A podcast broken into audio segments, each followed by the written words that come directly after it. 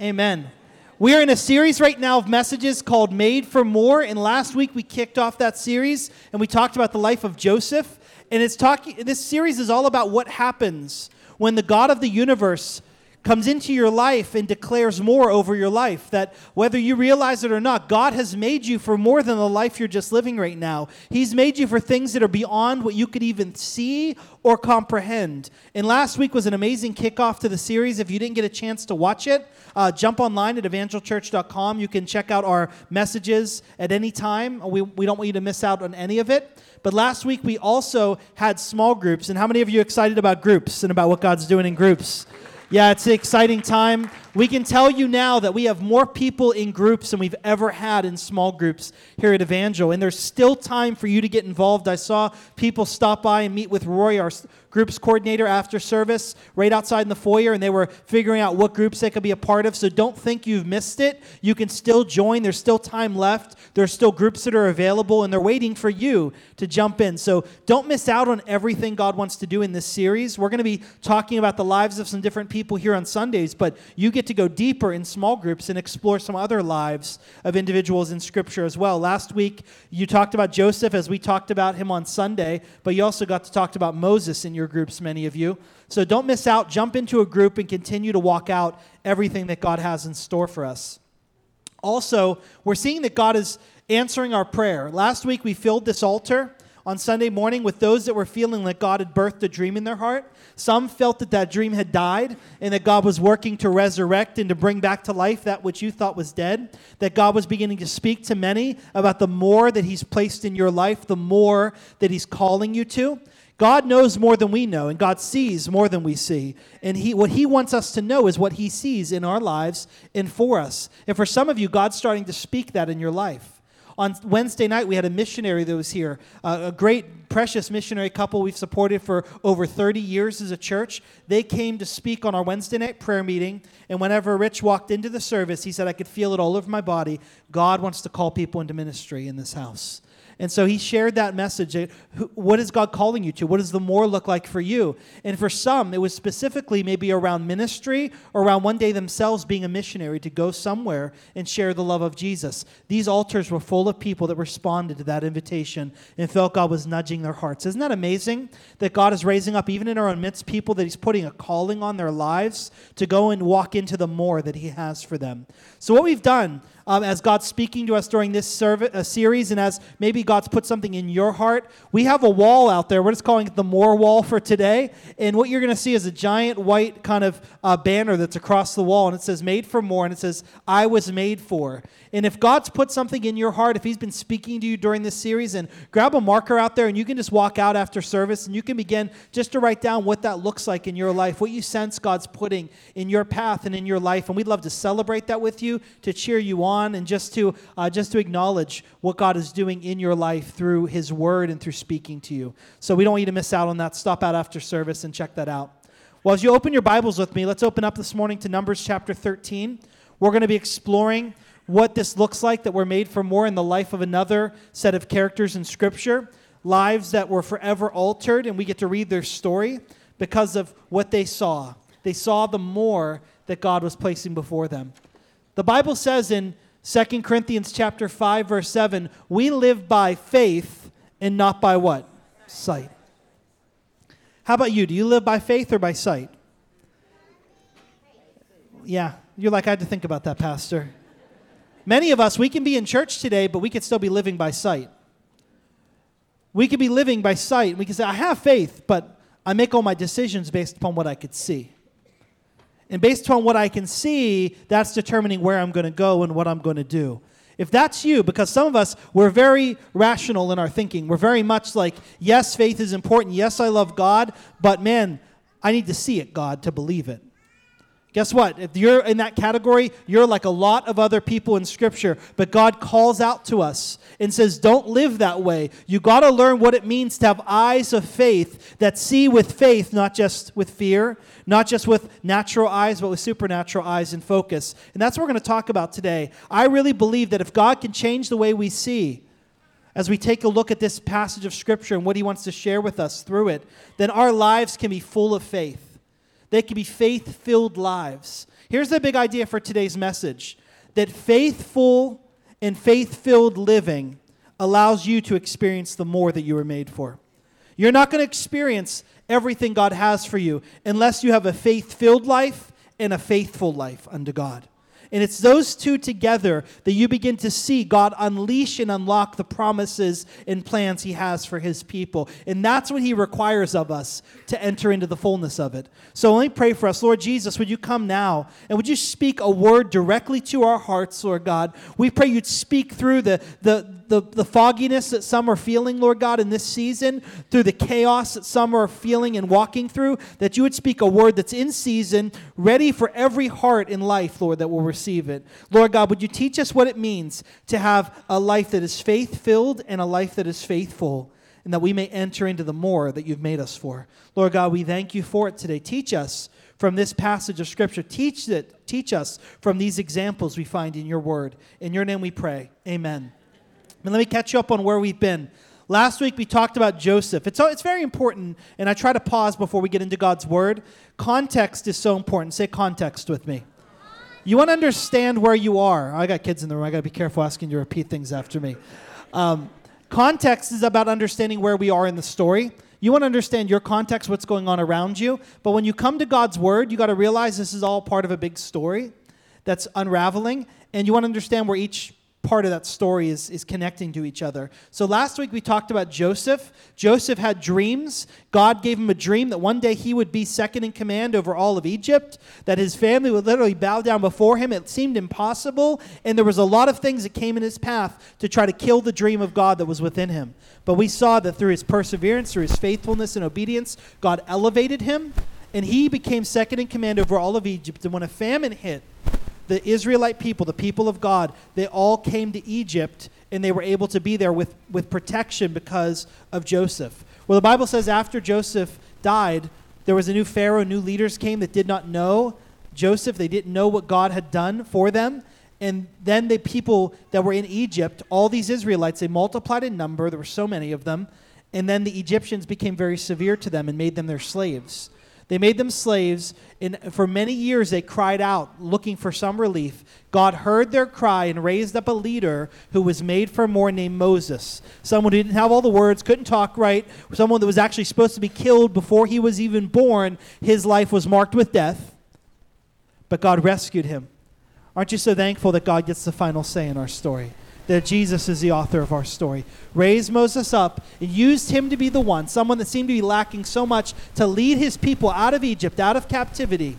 Man, he was the one with every excuse in the book, but God still used him. You were made for more. You are made for more than your excuses would tell you. And God used him to do amazing things. And he led them out of Egypt. He led them literally through the Red Sea. It parted in front of them as they walked through on dry ground. And now they're in the wilderness on their way to the promise. I want you to know God had a promise in his heart that he gave them all the way when they were still captives in Egypt. He said, I will bring you to a land flowing with milk and honey. I will bring, bring you to a place of my blessing. I will bring you to a place where you're going to fulfill everything I have for you to do, where you and we will be in relationship and walking connected to one another. He said, I know the place I have for you, and I'm bringing you there. But it's going to require a process in a wilderness so that you can learn what it means to trust me and honor me and obey me. And God was teaching them these lessons, and then they came. And this is where we find ourselves today, standing on the banks of the Jordan River, right in the region, looking over at the promised land that God had given to them. And they're about two years into their journey, and as they're there in that journey, and there, there's some, some portion of time has gone by, God is ready to bring them into the promise that He has for them. And as they stand there on the edge of it, Moses begins to look out and he says, Well, we better get a good lay of the land and understand exactly what this place looks like that God is calling us to go in and walk in. So that's where we pick up in Numbers chapter 13. Starting in verse 17, here's what it says Moses gave the men these instructions as he sent them out to explore the land Go north through Negev into the hill country. See what that land is like. Find out whether the people living there are strong or weak, few or many See what kind of land they live in. Is it good land or is it bad land? Do the towns have walls or are they unprotected and open like camps? Is the soil fertile or poor? Are there many trees? He said, Do your best to bring back some samples of the crops that you see because it was time for the harvesting of first grapes during that time. So he sent 12 spies into the land. 12 people Moses selected and said, I want you to go scope out the land and see what it's like. So they go in and they begin to look at the land. They spend 40 days there, the Bible teaches, and they come back. And it's how they come back that determines how they've seen the land. I want us to pay attention to this. Go down with me to verse 25 of Numbers 13. After exploring the land for 40 days, the men returned to Moses, Aaron, and the whole community of Israel at Kadesh in the wilderness of Paran. They reported to the whole community what they had seen, and they showed them the fruit they had taken from the land. This was their report to Moses. Ready? Catch this. We entered the land that you sent, sent us to explore. It indeed is a bountiful country, a land flowing with milk and honey. Here is some of the fruit that it produces. But the people living there are powerful. Their towns are large and fortified. And we even saw giants there, the descendants of Anak. So they begin to give back the report. Oftentimes, here, here's what happens if we're living by sight, and if we're gauging things by what we can see, we're going to begin to make a, some very quick calculations in our mind. And here's what they're focused on not focused on the promise, they come back reporting on all the problems. And it seems like this is a, yeah, yeah, yeah, it's good, it's bountiful, it's flowing with milk and honey. Let's get that out of the way. Now let me tell you the real story of what's going on. It's fortified, there are giants there, it's crazy, it's a crazy place, it's scary. So people, when they hear this, they all started to freak out. Everyone around them. They're like, What? What is going on? What is happening? Has God failed us? Have you led us on a wild goose chase, Moses? What's going on?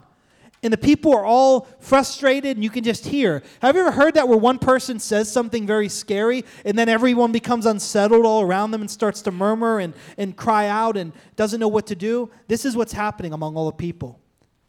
Now, Numbers chapter 13, verse 30. Flip down to verse 30 with me. But Caleb tried to quiet the people as they stood before Moses. And here's what he says Let's go at once and take the land. We can certainly conquer it. But the other men who explored the land disagreed. They said, so there's, there's Caleb and then there's Joshua with him. But the other 10 says, no, we can't go up against them. They are stronger than we are. They are spread, and they spread a bad, bad report about the land among all the Israelites. The land we traveled through and explored will devour anyone who goes to live there. All the people we saw were huge. There were even giants there. The sense of Anak Next to them, we felt like grasshoppers, and that's what they thought as well. There are going to be times in your life that you're going to stand on the edge of everything God has promised. And I promise you, if you look at it with natural eyes, this is how you will feel. This is what you or people around you will say. And you have to determine what you will do when you feel those things because there are people all around them and they says they say this yes we understand what god said. We understand what god has promised. We understand that we've received a word from god but but the problem but this but that but that. And they just keep putting in all the excuses all the reasons and what they do is they build up that problem so big. Here's what happens. It's all a byproduct of fear. Fear is such a dangerous thing. If it's misdirected fear we fear the Lord, the Lord says that's the beginning of wisdom. But if we fear problems and circumstances in man, we can start to do some things that are very backwards and crooked in our lives. Amen? Fear happens. Fear sets in when your problems seem bigger than you are. When your problems seem bigger than you are and you are threatened in some way, fear starts to come in. How many know that we don't make great choices when we're afraid? We, when fear comes in, when that's being weighed into an equation, it can be very difficult. Everything they said could have been factually true. Have you ever had a moment like that before that when you stood in front of a situation, you just seemed utterly, utterly hopeless in the midst of it? But here's what I want you to know when it comes to fear of these things, fear of the problems and the things that might stand in the way of the promises of God, they're not as, as you think they are. I love the, the definition one person gave for fear, they said this this is what fear really is in God's sight it's false evidence appearing real. False evidence appearing real.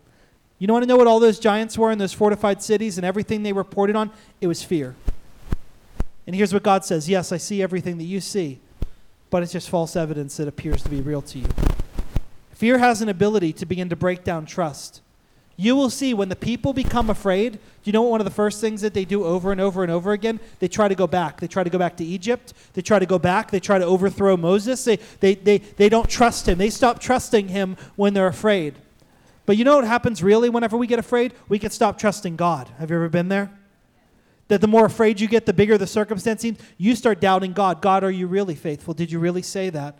Are you really able to show up, Lord? Look at what's happening all around me. Look at, look at how big these, these mountains are. Look at how, how great this debt is. Look at how, how, how big this uh, circumstance is. Look at how big this diagnosis is in my life. Lord God, are you sure that you really, can you really, I mean, can you really meet me here now? And fear starts to set in. Fear has the ability to just begin to break down your trust. And if it's breaking down your trust, it's draining you of your faith. Faith and fear, it's very difficult for them to coexist if they can at all. They're at war with one another, and fear begins to try to drive out faith, but faith drives out fear as well. And it starts to, when, it, when, when fear just becomes rooted in, in your life, and you begin to live your life and make your decisions based on fear all the time, you begin to develop roots of what I would call unbelief in your life, patterns of unbelief. And here's what I realized I heard uh, Pastor Craig Groeschel of Life Church preach a series of messages a long time ago called The Christian Atheist. And what he, what he said was, he said, we can so often walk around carrying the name Christian, but we actually live our lives as though we don't believe God is real or he can move. The Christian atheist. I was an atheist and became a Christian. I never want to be a Christian atheist where I, where I profess Jesus with my songs and with my voice and with the way I dress and where I go, but I live my life as though He has nothing to do with it. I want to see the power of His resurrection working in my life, in my circumstances, all around me. I want to see God's power being perfected. And I want you to know one of the most dangerous things that could take root in our heart and our life is unbelief. Is really st- a, a, failing to believe and take God at His word and trust that He is who He says He is. And we see that unbelief becomes set on the hearts of these people. They just stop believing. And what happened for them is they then are standing outside the promises of God because they don't believe Him enough to step into them. And I think as time goes on and as circumstances in life come against you and as storms come and bat against the, the sides of your life and your life and your home and your family, it can be easy to want to not believe. But just like that man, it came to Jesus, and Jesus says, All you need to do is trust and have faith and believe. And he says, I believe, Lord, but help me with my unbelief. Some of you need to pray that prayer to the Lord today. Lord, I believe and I want to believe in you. Help me, Lord God. Some things have happened. It's been difficult to trust you in this season. Can we be real today, church? God wants to hear that from you. He wants, if this is a struggle, Lord, I've just been so gripped by fear because God says this I want to move those things away so you can experience more. What's standing in front of some of us are fear, walls of fear, of unbelief, of, of just not trusting and being willing to take God at His word. And it sidetracks us every time. And you know what it also does? It'll keep you in a very comfortable place for a very long time. You have to realize this Do I want to be in the place of comfort or do I want to be in the place of calling in my life? Because often they're not necessarily the same. The place of comfort and the place of calling.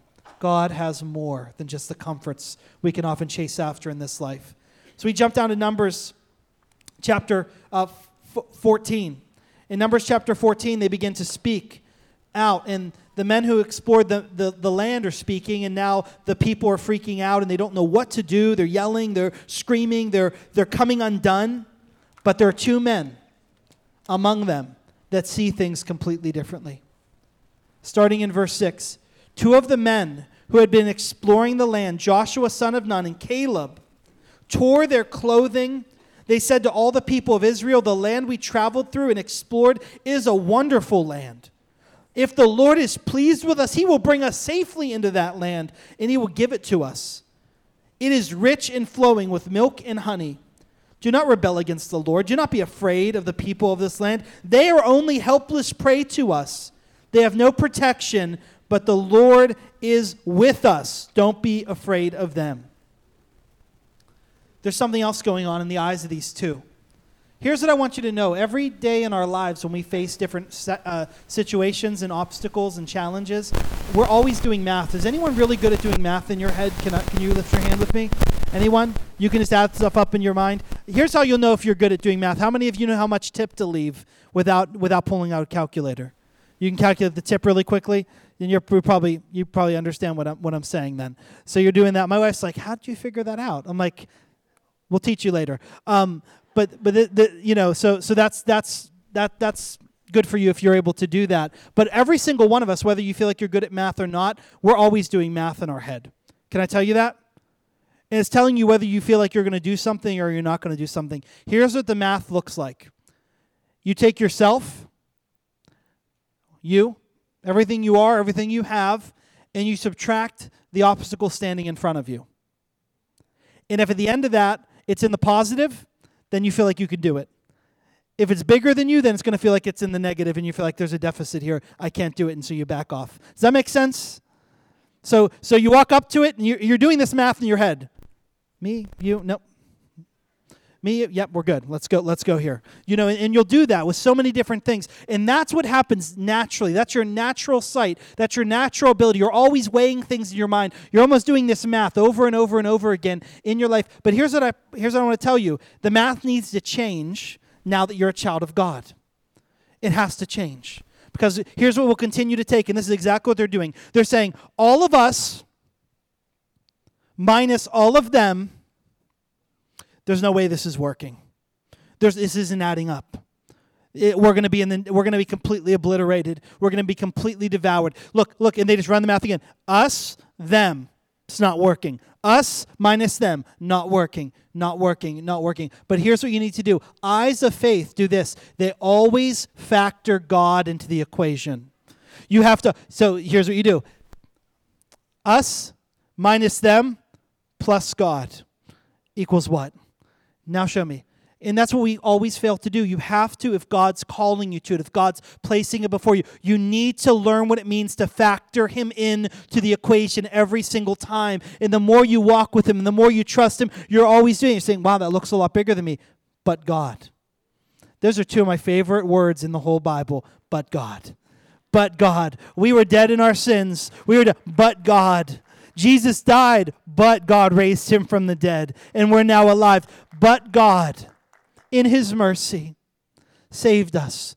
And this is what they failed to recognize. Yes, this is this is difficult. Yes, this is and here's what they said. They said everything the other the other people said. Joshua and Caleb said, "Yes, the land is flowing with milk and honey. Yes, there's all these things going on, but God is with us." So now they become like prey to us. Did you see the way that the other people, the 10 spies, saw the land? They said, We were like grasshoppers, and the men were like giants. He said, That's in the physical. That's exactly what's going on. But you have Joshua and Caleb doing a whole different kind of math over here. They said, Yes, they were like giants. We were like grasshoppers. But whenever you add God to the grasshoppers, the grasshoppers become like giants and they are helpless prey to us. I want you to know that's exactly how it works with the Lord. That as you begin to walk with Him and trust Him, the things that you thought were big and impossible are so small compared to the God that we serve. God can do anything exceedingly abundantly more. And I want you to know any promise is as good as the person who made it. If God gave His word, we have to learn what it means to take Him at His word, to trust Him at His word. And that's what you see happening with Joshua and Caleb that God's word produces a confidence within us. It produces an ability to take him at his word, to trust him before we see it manifested, before we actually see it come to pass. You know, I was talking to one of our staff members this week, and they were listening to a pastor share and talk, and they said, You know, how many of us, if we're waiting on something, if we need money, if we're in need of some kind of provision, and then that day you receive a check, how many of you are celebrating? Come on, let me see your hands. So I'm like, yeah, Pastor, I'm going to sell. Is there a trick to the question? Yes. How many right now, if you received a check for $5,000, you would celebrate? But here, here's my question Would you celebrate just because you received the check? I would. you know why? Because I know that check is a promise. That on the other side of it, there's a provision. You know all that all that a check is is a promise being made? And guess what? We will rejoice like crazy to receive that promise. The same is true with God. Are you going to rejoice when you receive the promise and the word from Him, or are you going to try to wait till you see the payoff of it? I, will tell you this. I, yes, I'm rejoicing at the bank as, as the money is being handed to someone, but I'm rejoicing at the promise. We have to learn what it means to learn what it means when we receive the word. We would begin to rejoice because God's already spoken it, He's already said it, not just when we see it. The people were waiting. They said, We'll rejoice. We'll rejoice when we see it. But guess what? If you don't learn what it means to trust God when He gives His word, you're never going to see it. You're never going to be able to walk in the midst of it. God says to them in that moment, because of what they did, He said, You're now going to stay stuck in this wilderness. The people, whenever they heard what Joshua and Caleb said, they began to try to stone them. It says in verse 10 of Numbers 14. The whole community began to talk about stoning Joshua and Caleb because they saw things different than the rest of them. But the glorious presence of the Lord appeared to the Israelites at the tabernacle. And the Lord said to Moses, How long will these people treat me with contempt? Will they never believe me, even after all the miraculous signs I've done among them? And he says, Because of their disobedience, because of their unbelief, this generation, God said, isn't going to be able to enter into the promise that I have for them because they're never going to be able to get out of this wilderness. It's a wilderness of their own thinking, it's a wilderness of their own con- uh, construction, and it's going to become a wilderness of their own destruction. The people were paralyzed and couldn't fully enter in. They couldn't trust God enough to step into what God had. They were unwilling to add God into the equation of their lives and say, Lord, we know it's bigger than we are, but we trust you, but we will obey you, but we will walk forward, even though we can't see it because we live by faith, not by sight. That's faith filled living, but they didn't have it. And because they didn't have faith filled living, they couldn't have faithful living. They were, un, they were disobedient to what God was calling them to and leading them into. There's more that God has for every single one of us. But here's what I'm concerned with that I feel like fear is paralyzing some of us from ever moving forward into it. God may bring you right to the edge of it, but today will be the day that you're ready to walk forward. Today is the day you're going to say, I'm not going to let fear get in the way anymore. Lord, I want to walk forward into it. And I want you to know he needs to, he, need, he needs to give you uh, a word. And as you receive that word and as you trust him, you then need to begin to walk forward in faith, practicing everything God is teaching and what he's leading us towards. I'm going to invite the worship team to come forward right now. Fear says my problems are bigger than I am. Can I tell you what faith says? Faith says, My God is bigger than my problems.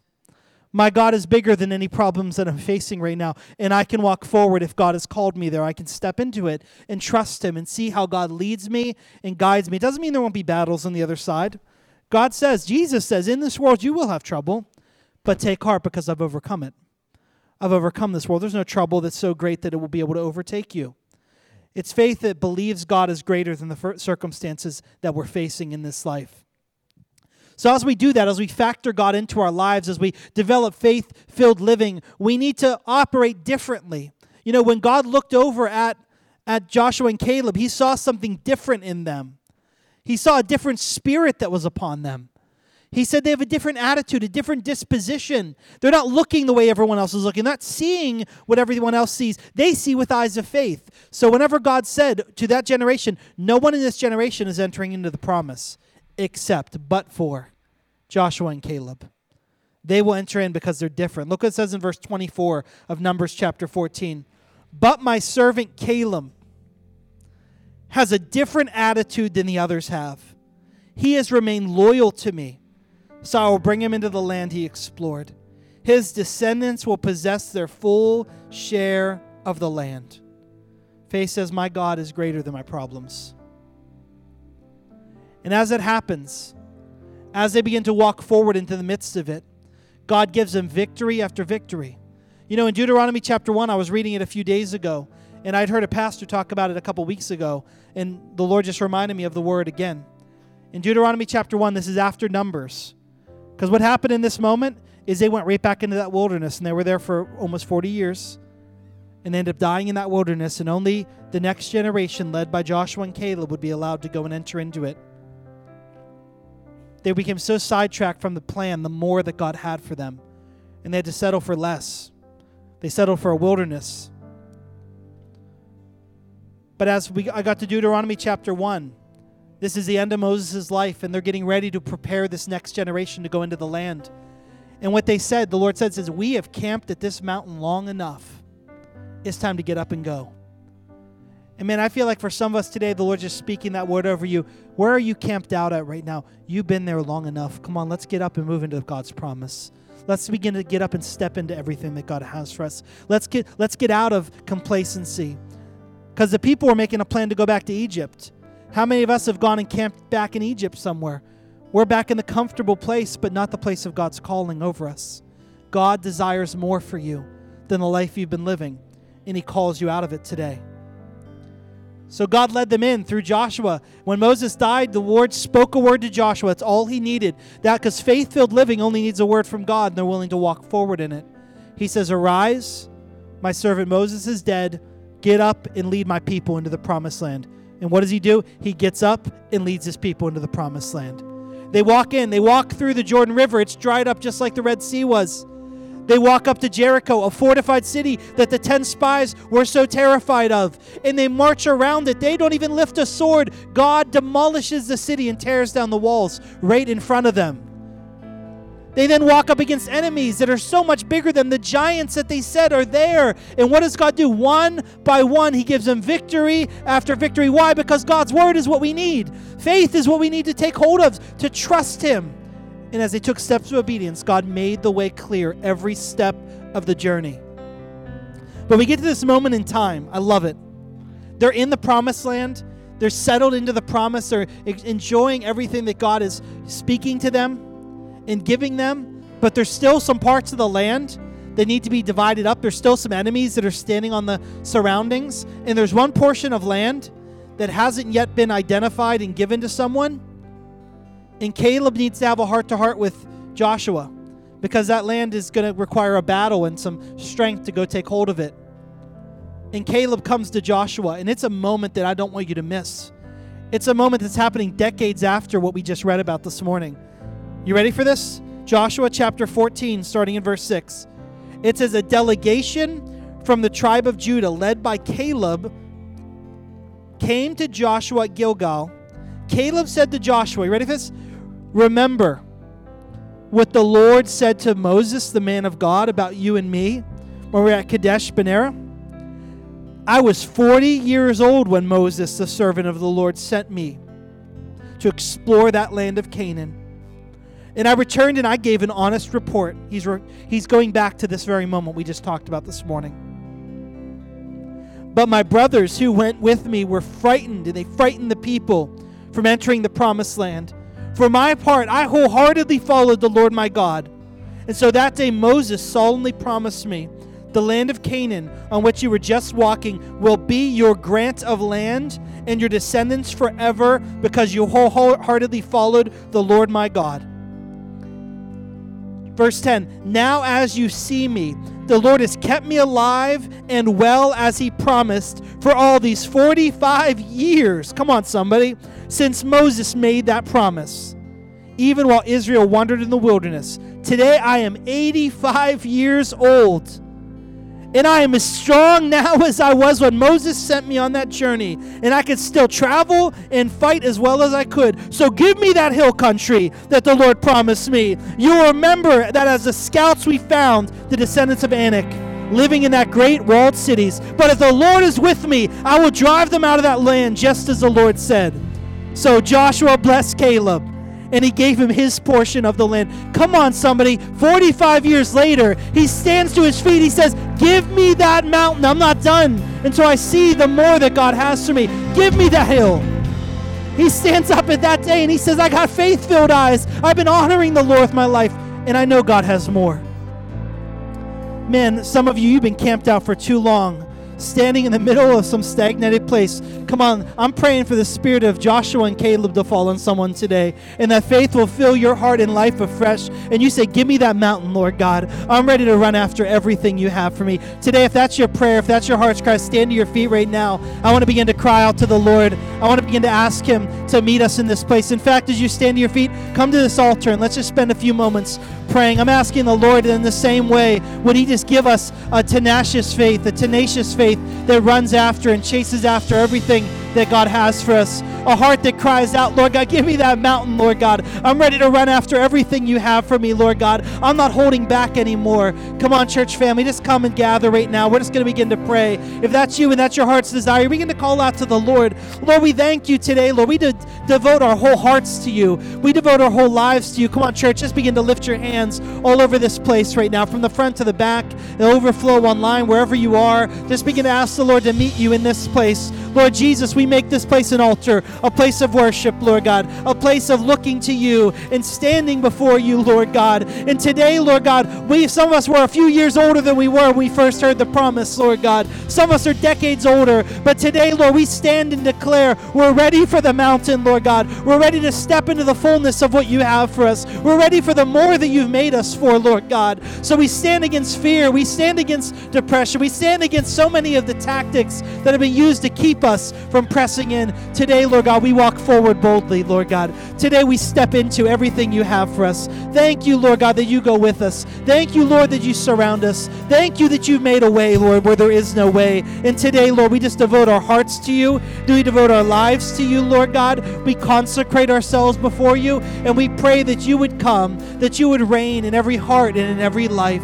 Today, Lord God, may faith rise up in our hearts. May we trust you, Lord God. May we trust you as you lead us, Lord God. Come on, today, would you just take that on your lips? Would you say, Lord, I, I trust you, Lord God. Today, I receive your word today, Lord God. Today, I put my faith in you, Lord God. I trust you to lead me and guide me. Oh, would, would fear be gone in, in Jesus' name. Would your perfect love, Lord, cover over and lead and guide, Lord God. I sense your stirring calling in this house. You're stirring more, Lord God. Come and birth it in the hearts and lives of your people, Lord God. Oh, Lord, would you give us a perspective like Caleb had, Lord God? 45 years later, he's unwavering in his focus. He's unwavering in his faith, Lord God. He says, I'm as strong now as I was that day. Give me that mountain, Lord God. Lord, I thank you for those sons and daughters. I thank you for those that have been in the faith longer than I've been alive that are standing in an altar today because, Lord, their faith hasn't wavered. They're ready again, afresh and anew, to run after everything you have for them. So today, Lord God, we thank you. We thank you and we consecrate ourselves to you. As you're standing here today, whether in the front or the back or at this altar, I want to read this word over you. It's in Joshua 24 because this is where it all begins. There has to be a faithfulness in your life. There has to be a willingness to surrender everything you are to the Lord to be used by Him greatly. And here's what the Lord says Joshua says it to the people Fear the Lord and serve Him wholeheartedly. Put away forever the idols of your ancestors that lived beyond the Euphrates and in Egypt. Get rid of the stuff that was keeping you in captivity, the Lord says. Lay it aside. Today, if you're at this altar, lay it before the Lord. Serve the Lord alone. But if you refuse to serve Him alone, then go find who you're going to serve. Go serve some other gods. Go serve some other things beyond the Euphrates. Maybe the other gods that live in our land now. But Joshua said this, and this is faith filled living. As for me and my house, we will serve the Lord. Come on, is there anyone here that will say, That's my heart's desire? For me and my house, we will serve the Lord. We'll serve Him wholeheartedly. Come on, right now. Would you just make a declaration to the Lord? Would you just tell Him that? With your own words, Lord. We will serve you together. We will serve you wholeheartedly. We devote our house to you. We devote our family to you. We devote our future family to you, Lord. We devote you everything we are to you today, and we will serve you and only you, Lord God. Lord, I thank you today The faith is filling this house, Lord God. I thank you that faithfulness, Lord God, is surrounding your people. That, Lord, as they're faithful to serve you, Lord, we're going to see your faithfulness enacted and, Lord, on display over their lives. So, Lord, we commit them afresh and anew to you today. We pray your blessing over this house, over every home represented, over every child that stood on this platform, Lord God. Oh, Lord, I pray you birth the more in their lives, Lord God. Put your anointing on them, put your calling on them. Lord, I pray for worship pastors and pastors and missionaries and leaders and business people that love you, Lord God, and people that will honor your heart, Lord God. Lord, we pray that not one will be lost, Lord God, from this generation. Lord, we commit ourselves to you wholeheartedly. We go from this place rejoicing, full of faith, Lord God, ready to walk in the fullness of what you made us for. In Jesus' name. And all God's people said, Amen. Come on, someone, give God a shout.